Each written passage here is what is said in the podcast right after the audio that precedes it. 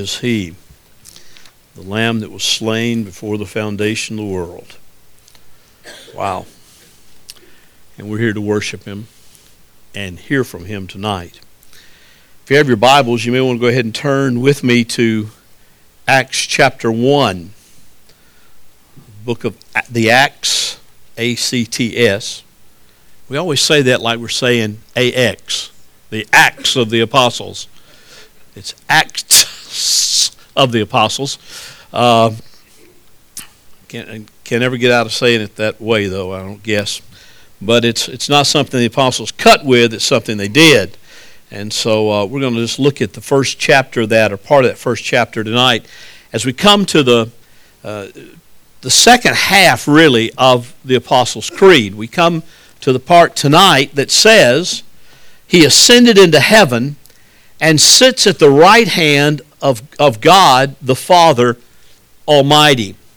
Now, in looking at that, I, am going to stop there. There's another phrase in that paragraph, if you will, which says, Whence he shall come to judge the living and the dead. We'll talk about that in our next time on the Apostles' Creed. But, but tonight we're talking about he ascended into heaven.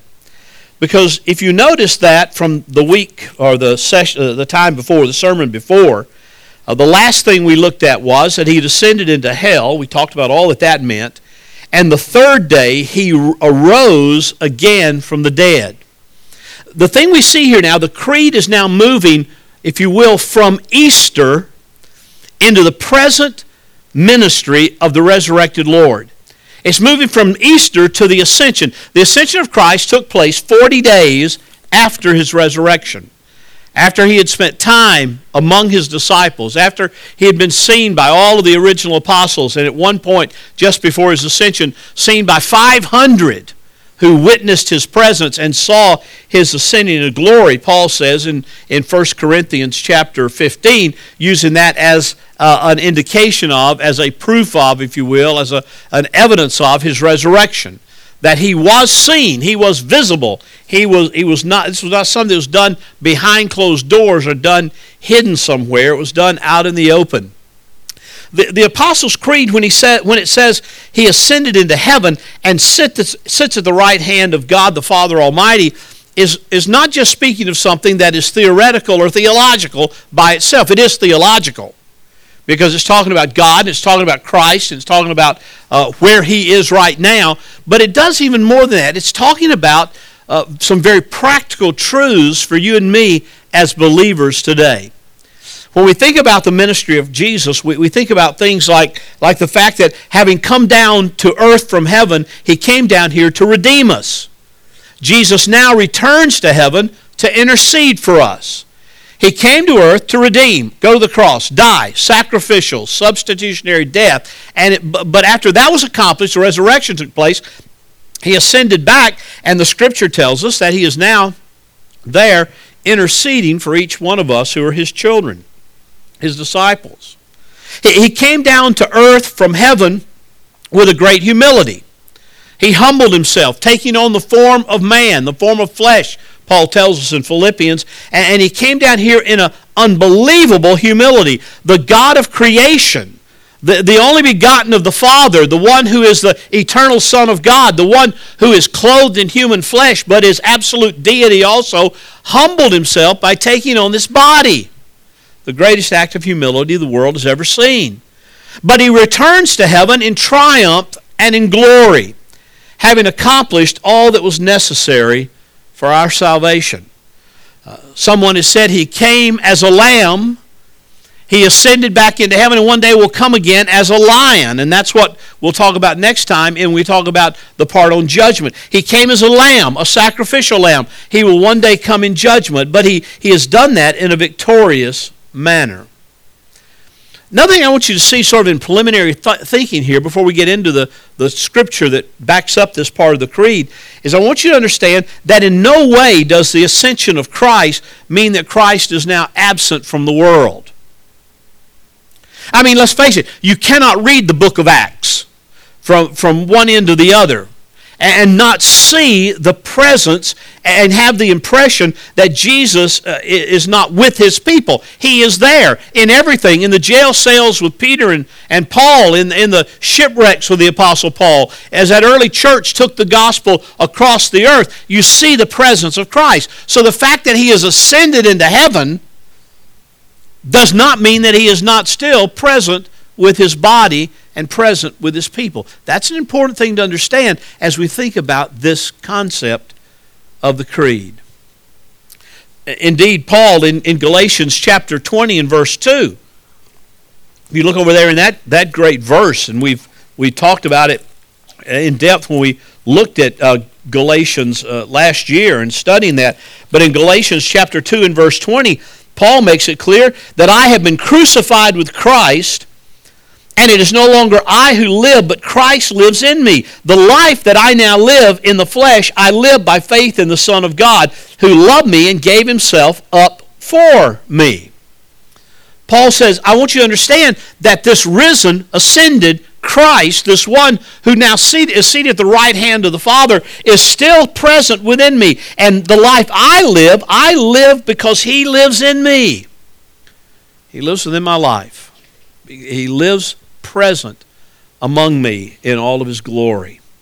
Now look with me at Acts, uh, with that as preliminary statements. Look at, look at Acts chapter 1. Verses 1 through 11 are our best re- recording, if you will, or recollection of that ascension. Luke writes this He says, The first account I composed, Theophilus, about all that Jesus began to do and teach until the day when he was taken up into heaven, after he had by the Holy Spirit given orders to the apostles whom he had chosen. Now, what's he talking about when he says, Now, the first account I composed? It's not a rhetorical question. Yes, the, the Gospel of Luke. Luke wrote to Theophilus. Who is Theophilus? Well, we really don't know. Uh, Theophilus is a compound word that literally just means lover of God. And so, somebody, whether that was his actual given name or whether that was a name Luke gave him because he was a lover of God and a lover of Christ, I don't know. But in the, in the book of Luke, he's talking to him, he says, about all that Christ began to do and teach until the time when he was taken up into heaven after he had given orders to the apostles. Then verse 3 says, To these he also presented himself alive after his suffering, by many convicting proofs, uh, convincing proofs, according, excuse me, appearing to them over a period of 40 days and speaking of the things concerning the kingdom of God. Gathering them together, he commanded them not to leave Jerusalem, but to wait for what the Father had promised, which, he said, you heard of from me. For John baptized with water, but you will be baptized with the Holy Spirit not many days from now. So when they had come together, they were asking him, saying, Lord, is it the time uh, you are, are, are restoring the kingdom to Israel? And he said to them, It is not for you to know times or epochs which the Father has fixed by his own authority.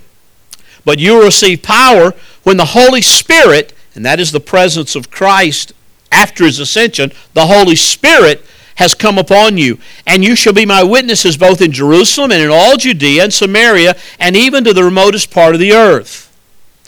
And after he had said these things, he's standing there talking to his disciples, talking to the apostles. But after he had said these things, he was lifted up while they were looking on, and a cloud received him out of their sight. And as they were gazing intently into the sky while he was going, behold, two men in white clothing stood beside them. And they said, Men of Galilee, why do you stand looking up into the sky? This Jesus, who has been taken up from you into heaven, will come in the same way as you have watched him go into heaven. And that's the account of the ascension. There's not a lot of detail there. There's not a lot of, of, of uh, things that, the, well, I guess a movie producer could have a heyday with it, perhaps with, with that particular instance. I'm, I guess they have in movies before, to be honest with you. But, but the picture here is not that they just stood and they watched Jesus as he went. You know, have you ever? We used to live in Florida, and one of the most amazing things was every now and then, and you never got tired of seeing it, was watching the space shuttle launch. And you could you could see it from where we lived in Orlando. You could see it over on the coast, and and I remember one night in prayer meeting. I'd been there for six or seven years, you know, and we were having prayer meeting, and somebody came running into prayer meeting and said they just launched the space shuttle, and everybody got up and ran out.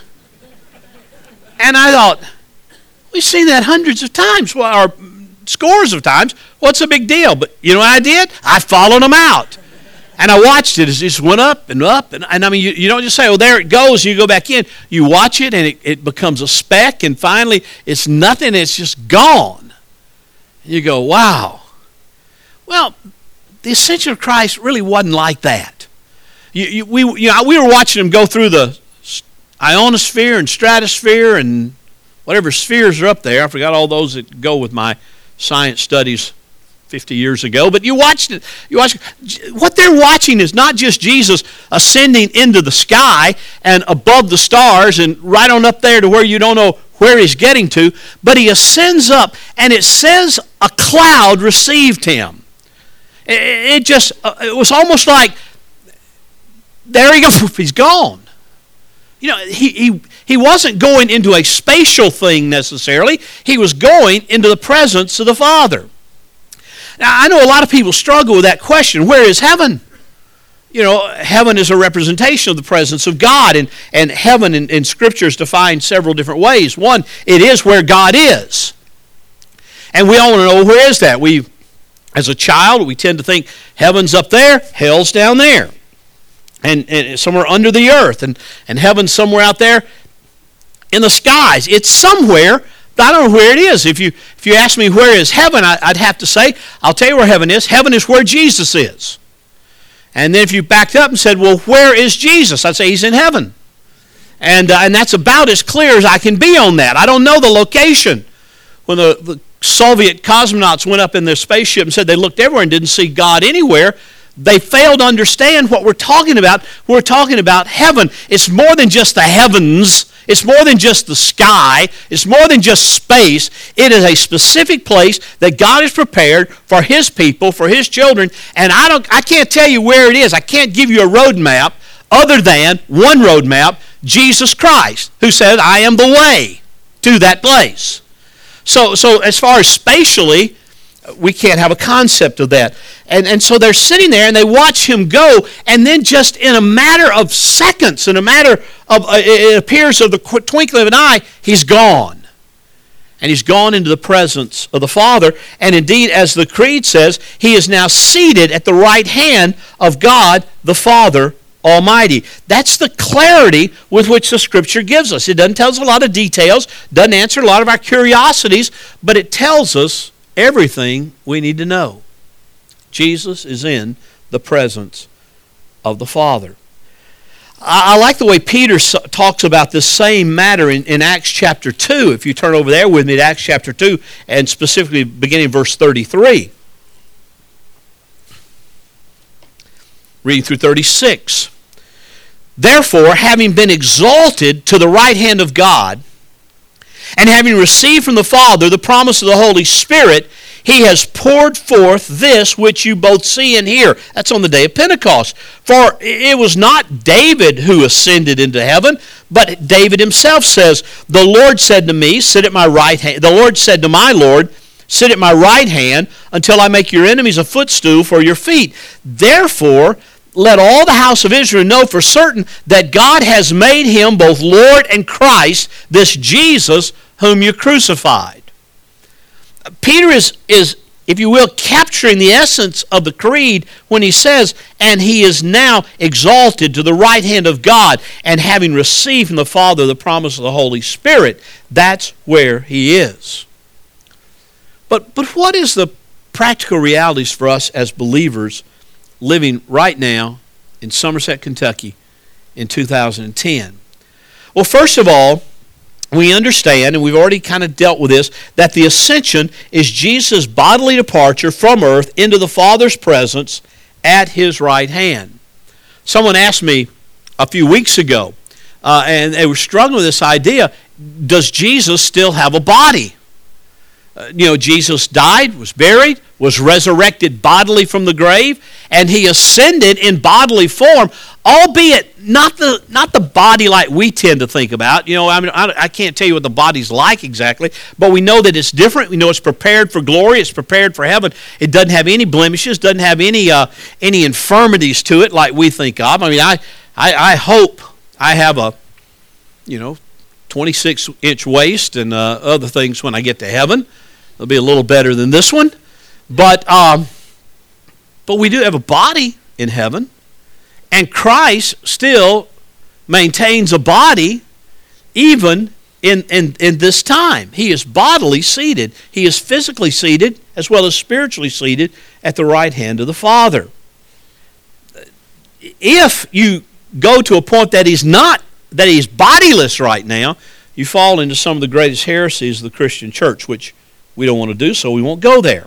Secondly, the ascension means for us basically, it confirms God's saving work by publicly witnessing to the claims of Christ. There, there, there are five dimensions of that I want you to see. It, the, the ascension publicly, uh, publicly confirms the saving work of Christ and the claims of Christ. Five ways. One, it, basically it says Christ's work worked his saving, atoning worth. As the resurrection was a part of that confirmation, you who he who died and was died as a sacrifice, coming back to life three days later, God was saying, This is my son. I'm well pleased in his work.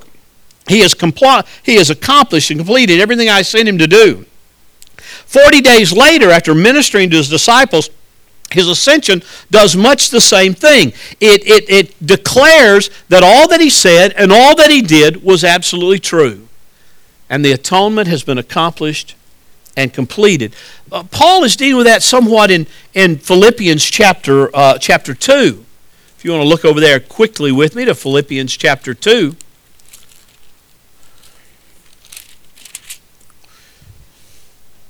Paul talks about that in verses 1 through 8. He says, Therefore, if there's any encouragement in Christ, if there's any consolation of love, if there's any fellowship of the Spirit, if any uh, affection and compassion, then make my joy complete by being of the same mind, maintaining the same love, united in spirit, intent on one purpose.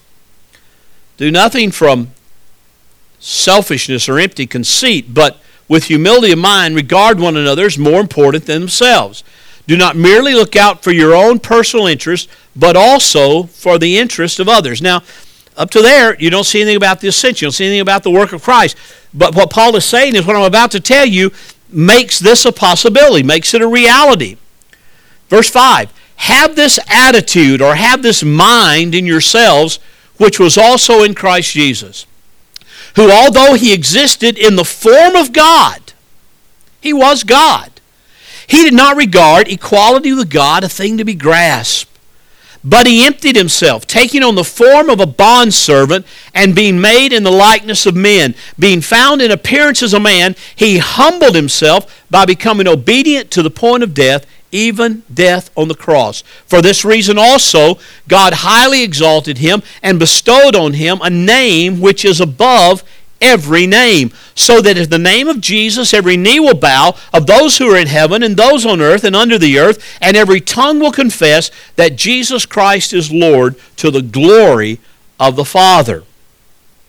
Paul is saying there, we are to be of one mind. We are to do things not out of selfishness or empty conceit, but with regard to one another, with care for one another, with ministry to one another, because of what he has done in his coming and saving his work worked is the declaration that comes uh, from the creed and from the scriptures in clarity.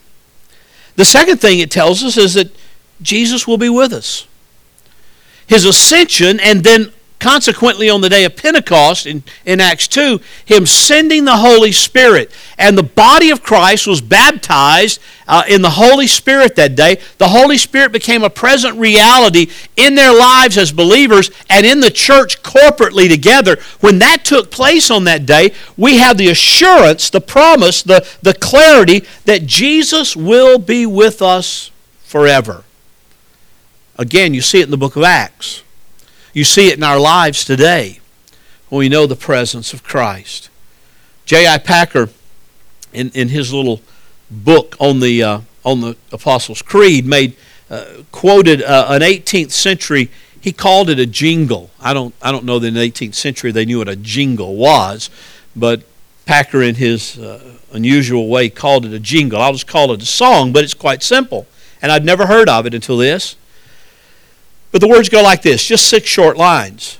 Love moved thee to die, and on this I rely. My Savior hath loved me, I cannot tell why.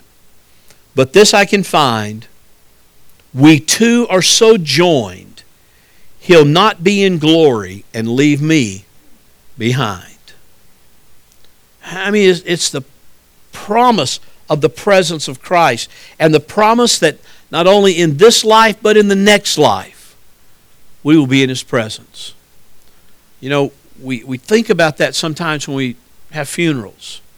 We think about the reality that the one who lies there in the coffin uh, at the front of the service when, when death has come, if they are a believer, we rejoice in the fact that they're no longer in that body but they have moved into the presence of Christ somehow, some mystical sort of way, I understand. But that we understand that in that day, in the judgment day, in the, in the second coming of Christ, they will be reunited with the body, and that body will be changed into a glorious body and be with Him forever. We will always be with Jesus, and He will always be with us.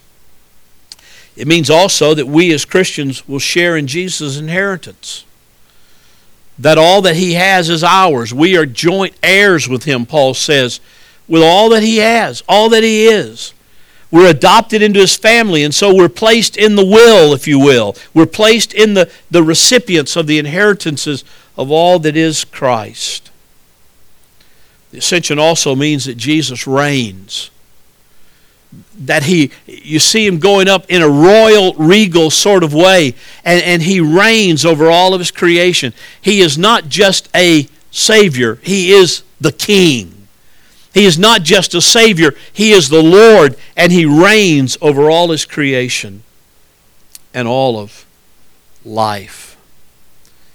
And the final thing about this ascension that I, I think we should see is that there's something very there's something very compelling about it. Even 2,000 years later, as we stand on this side of the death, burial, and resurrection of Christ, as we stand here, the, the ascension should draw our hearts away from earthly things and should cause us more than anything else uh, to desire fellowship with the one who is now seated at the right hand of the Father you know, in reality, the creed is stating that Jesus now sits at the right hand of God, and this is a very powerful image. In, in, Colossians, just one book over from Philippians, there, if you're still there, in Colossians chapter 3 and verse 1, Paul says this Therefore, if you have been raised up with Christ, and we say that that's what happens in the, in the salvation experience. We die to self and we are raised with Christ. We are raised to newness of life. And Paul says, if that has happened in your life, therefore, if you have been raised up with Christ, keep seeking the things above where Christ is, seated at the right hand of God, and set your minds on the things above, not on the things of the earth. For you have died, and your life is hidden with Christ in God. When Christ, who is our life, is revealed, then you also will be revealed with him in glory. That's the essence of this part of the creed that we have been raised to newness of life, we have been redeemed, we've been saved. We've been, uh, any word that you want to use to talk about our salvation in Christ has been given to us, and being raised to newness of life, we are to set our minds on the things above, not on the things of the world. That's to be our focus. That's that doesn't mean you that doesn't mean you become a monk and go live in a cave somewhere. We all may be living in caves somewhere if the economy keeps going the way it is, but spiritually matters. It doesn't mean you just uh, abdicate everything there is. No comforts, no no utilitarian things in life. You don't turn off the electricity and turn off your telephone and just go subsist somewhere. That's not what he's talking about. But he is talking about the priority of your life. The main point of your life, the greatest desire in your life, the real focus of your mind, the real focus of your heart is on things above, not on things of this earth. It's a powerful image that Paul gives us to think about the ascension of Christ to glory. In the, in the grace notes, and this morning I mentioned Thomas Cranmer, written, writing in the 1500s. Uh, he was the Archbishop of Canterbury uh, in, in England. Uh, he, he served during a really exciting time of that history of that country when, when Henry VIII was the, uh, the, one of the kings, served under two. I forget the other one, but Henry VIII was one of them. And, and Cranmer wrote the original prayer book for the Anglican Church. Now I know we're Baptists, we're not liturgical, we don't we don't get into these things like prayer books and all. We think all prayer should be spontaneous and you know, if you write it down, it can't be from the heart. That's really wrong, but sometimes we act that way. But Cranmer had a collect, and I explained collect in the grace notes is just a small, short, very brief prayer, but with a lot of meat to it. He wrote a collect for Ascension Sunday, which comes 40 days after Easter. And this is what he wrote. It's really simple. I'm going to read it in the Old English language, so you'll have to translate as I go. Grant, we beseech thee, Almighty God that like as we do believe thy only begotten Son, our Lord, to have ascended into the heavens, grant so we also in heart and mind thither ascend, and with him continually dwell. I don't really know what thither descend ascend means, except maybe quickly Let's follow. But he said, may we also in heart and mind ascend with him and with him continually dwell. We are seated in the heavenlies with Christ if we are in him. We're on earth, but spiritually we're seated with him, and his authority is our authority. His life is our life. For we have been crucified with Christ. It's no longer we that live, but Christ lives in us. And the life that we now live in the flesh, we live for the glory of Christ. That, my friend, is what the ascension is all about. And that's what the creed is emphasizing in those two short lines. Let's pray together.